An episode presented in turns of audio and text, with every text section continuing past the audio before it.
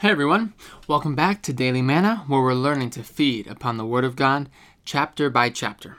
Today we come to 1 Thessalonians, which is written by the Apostle Paul to the church in Thessalonica. It's to the believers of Christ who were in that city. And these were young believers. This was really a young church. According to Acts 17 2, Paul was in Thessalonica for a short time, probably less than one month. So, this is actually, these two books are very helpful to us to even see the encouragement by the apostle to young believers, ones just beginning their Christian life. And it begins by mentioning that the church of the Thessalonians is in God the Father and the Lord Jesus Christ. This is a real theme here to realize that as believers, even as a church, we are in God and in the Lord Jesus. We are one with God, joined to Him. We don't just believe in Him, that He exists, that He's real, but we believed into Him. We've been joined. We are one with this wonderful person. So, this is where we begin realizing wow, we are joined to the Lord. We're one with the Lord.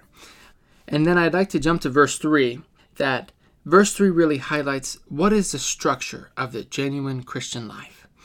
Paul here says, remembering unceasingly your work of faith and labor of love and endurance of hope in our Lord Jesus Christ before our God and Father.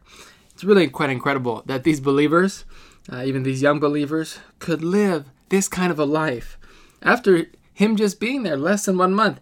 I hope we're all encouraged. Wow, there's hope for us to continue on to live this kind of a life a work of faith, labor of love, and endurance of hope. So there are three points here. The first is a work of faith. This means that faith is, is the nature, even you could say the strength from our work. Love is the motivation for and even characterizes the labor, and hope is the source of our endurance. Where do these three matters come from? It's not from our doing, but really comes back to they come from an infusion of what God, in whom we believe, is begins with faith. We realize who He is, and actually, faith is believing that He is and we are not.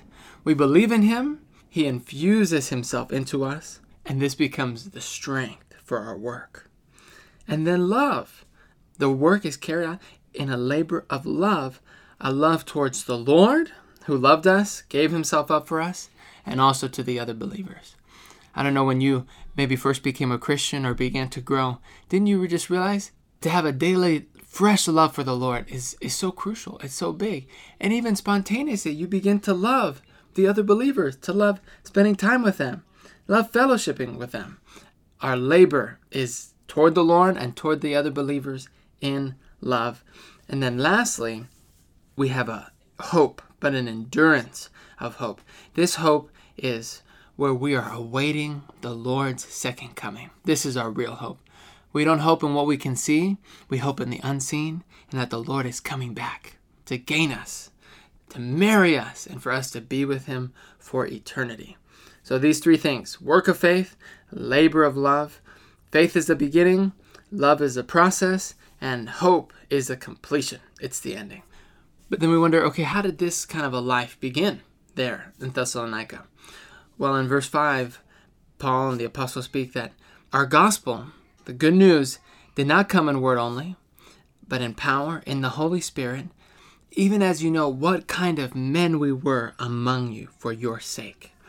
So the apostles, they didn't just quote preach the gospel, they lived the gospel. Their living was an expression, a shining forth of the good news. It displayed God, the power of God, who He was, their faith. And, and then in verse 6, so these believers in Thessalonica, they saw the apostles. They saw what kind of men we were, what kind of living they had. Then it says, Then you became imitators of us and of the Lord. So this is really quite incredible. We can be one with the Lord, be enjoying Him, filled with Him, so that actually our living is a pattern for others to follow. But as they follow us as a pattern, you know who they're actually following? They're following the Lord. They're following the Lord. They take the Lord as their pattern. And then the result of that is verse 7 that you became a pattern. So you see this process? The apostles come, they're filled with the Lord, they're expressing Him. Maybe this is like you in your dorm room. You're filled with the Lord, filled with faith, filled with fresh love towards Him, towards the other believers, and you have a hope that the Lord would come back. This fills us every day. So you go to your dorm room, and what kind of a man or woman you are there in your dorm room. That others see that, and they're attracted to that because they realize, wow, there's something different about this person. I want what they have.